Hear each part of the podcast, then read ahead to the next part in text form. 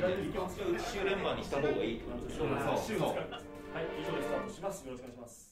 スポーツ新聞サンケイスポーツがお届け。サンスポ音声局しゃべる新聞。記者やカメラマンなど新聞の中の人が曜日ごとのテーマに沿ってしゃべるこの番組。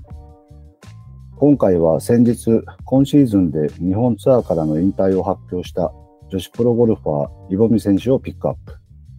月曜テーマはなるほどサンスポに沿ってゴルフ担当記者として日本ツアーデビュー当初からボミ選手を取材してきた私、大阪サンスポ編集局運動部の臼木隆が、えー、取材秘話などをお話ししていきたいと思います。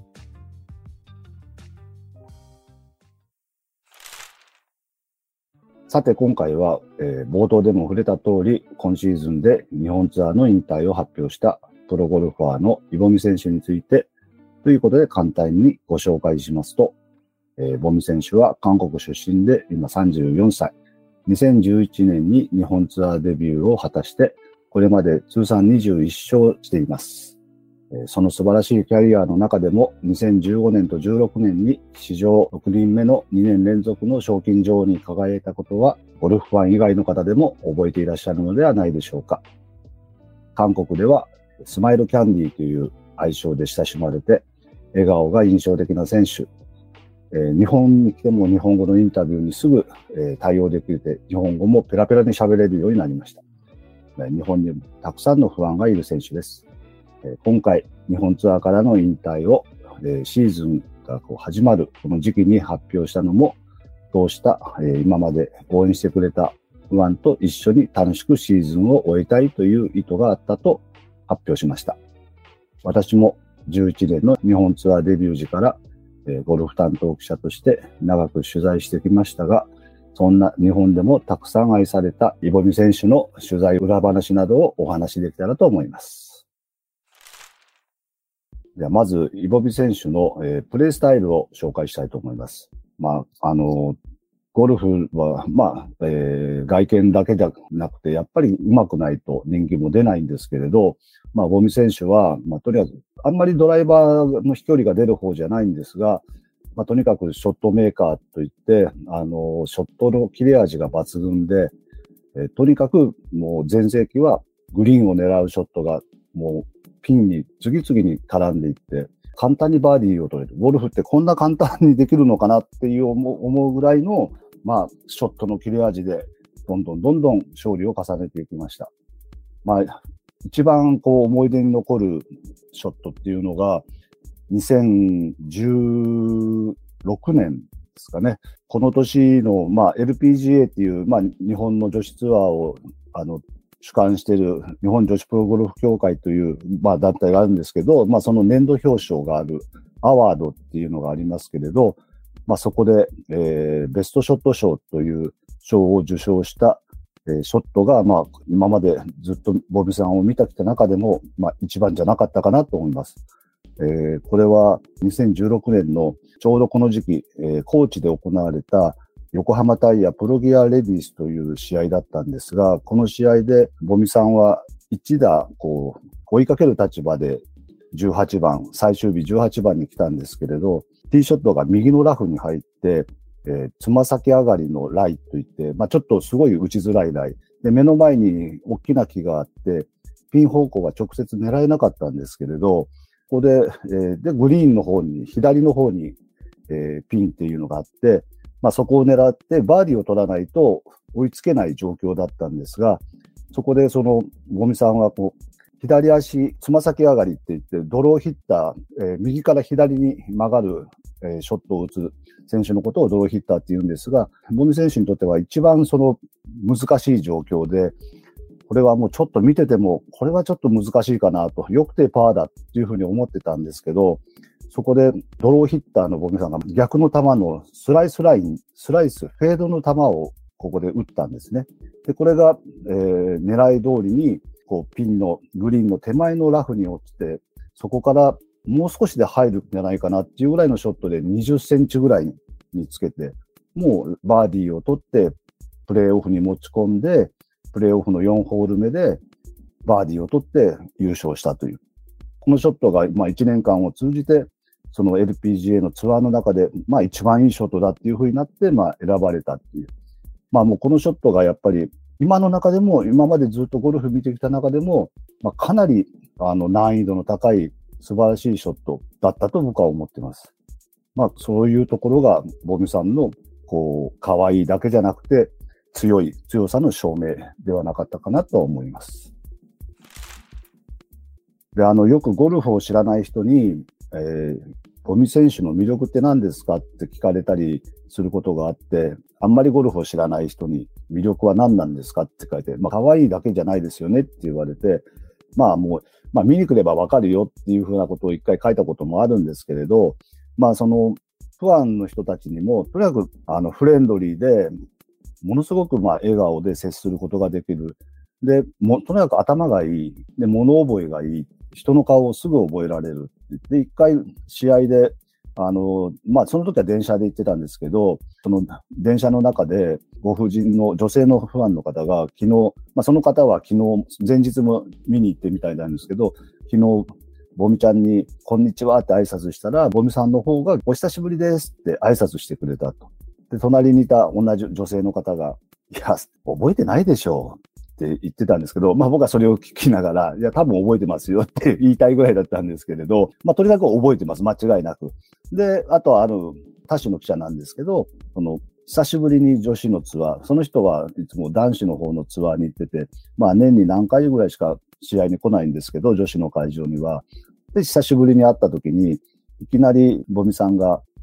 あ、久しぶりです。メガネ買いましたねって言って、え、メガネ、確かに変えてたんですよね。で、まあその記者は、え、覚えてるんですか？って、覚えてますよって言って、もう、もうそれでもう、わしづかみなんですよ。まあ、ういうことにはもう本当にいくつも例があって、例えば今週、あの、ダイキンオーキッドっていう、まあ、今年の開幕戦があったんですけれど、そこで久しぶりにゴルフ担当になった、まあこれもよその記者なんですけれど、私のこと覚えてますか？って言ったら、覚えてます、久しぶりですって言って、で、またそこで、まあその記者もすごい感激して、とにかくまあ人の顔を覚えるし、もう人の顔を覚えるということはコースを覚えることもできるんで、あの時ど自分が前回来た時にどういうショットを打ったかっていうのも全部頭の中に入ってるんで、まあそういうのもまあ強さの秘密なのかなって、まあ僕は今となったら思うかなっていう気はします。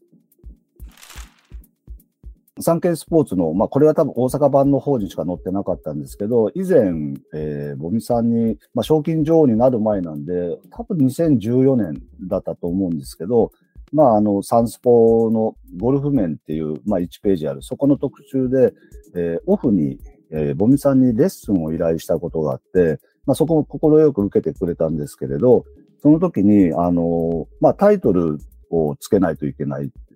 で、まあ、タイトルはある程度こちらで考えて、サブタイトルをボミさんにこうお願い、なんかないかなって言ったら、まあ、じゃあ私の笑顔でいいですかって言うから、それはもちろんいいですよって言って、で、どうせならじゃあ、あの、韓国語でなんかそういう自分のこう、心情にしてる言葉だとか、自分のこう、座右の銘みたいなのはありますかって言ったら、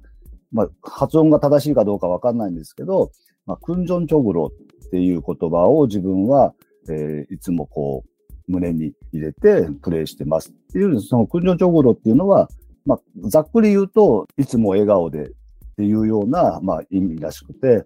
で、えー、そういうのを自分の、やっぱりこう、笑顔で次につなげたい、笑顔をやっぱり見せたいっていうので、まあ、そういうのを自分の座右の銘にしてますっていう、こう言って、ああ、なるほどなっていうのがあって、で、まあ今年、その笑顔を求める不安の方たちに、やっぱり笑顔を届けないといけないって言って、まあ成績がなかなか出ない時期がここ何年か続いたんですけど、やっぱり笑顔にをずっと続けるのは、すごい、やっぱり苦しかったと。やっぱり成績が悪い時はどうしても表情は暗くなるけれど、でもやっぱり笑顔にならないと、もっともっと悪くなるんで、まあ、笑顔をとりあえず見せることをずっと続けてたけど、正直この2年ぐらいは、まあ、辛かったですっていうふうなことを、まあ、先日話してくれたんですけれど、あやっぱりこう、そういう、いつも笑わないといけないっていう、で、それをみんなが求められ、求めてるっていうの中で、やっぱりちょっとやっぱり苦しかったんかなって言って、まあこっち側はいつも笑ってくれてたんで嬉しかったんですけれど、まあそういうのが求められるスターの、まあなんか宿命みたいなのを、まあ今回感じました。まあ引退を、えー、発表して、まあ今回がその最初の試合、えー、今年の開幕戦、ダイキンオキットレディースに出場されたんですけれど、まあ、残念ながら、えー、カットラインって言って予選通過ラインに、えー、2ストローク届かなくて、えー、予選落ちしたんですが、まあ、あのー、本人に聞いたら、まあ、そんなに状態は悪くはないと。えー、まあ、確かに2日目の第2ラウンドで5番ホールだったと思うんですが、残り100ヤードもう少し入るぐらいの、えー、ベタピンのバーディーも取ってるし、まあ、表情は決して暗くはなかったです。で、まあ、次の試合が、えー、3月の下旬になりますけれど、えー、宮崎で行われる、えー、アクサレディスという試合が2試合目になります。で、あと、えー、決まってる試合は、現在で、えー、大金が終わったんで、あと3試合。で、まあ、推薦でしか出られないんで、まあ、でも、まあ、オファーは多分あるとは思うんで、まあ、何試合かは出るかとは思います。で、まあ、所属する、えー、ノブタグループという、会社があの主催する10月の、えー、マスターズ GC レディースっていう試合で、まあもうこの試合をもう最後にすると。まあ優勝しても、もう、あのー、日本での試合に出るのは、まあ今年で最後で、マスター GC レディースを、まあ、一番自分の最後にふさわしい大会だっていうふうに決めてるんで、まあもう、えー、残り試合、本当にもう少ないんですけれど、えー、まあみんなとお別れしたいために今回発表したんで、まあ、ぜひね、あのー、もうコロナも、えー、だいぶ落ち着いて、どの試合も、えー、無制限で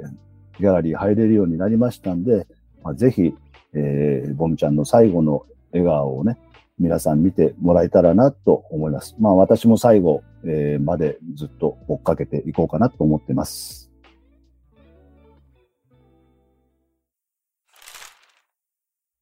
今回お届けした内容の関連記事は、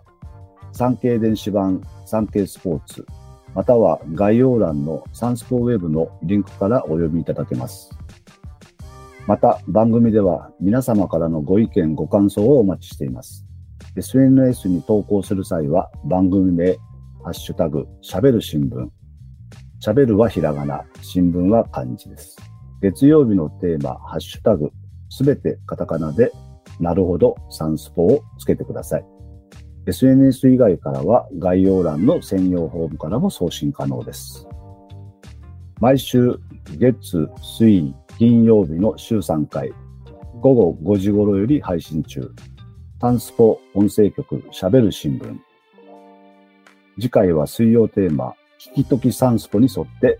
キックボクシングからプロボクシングへ転向し、来月いよいよデビュー戦が控える那須川天心選手について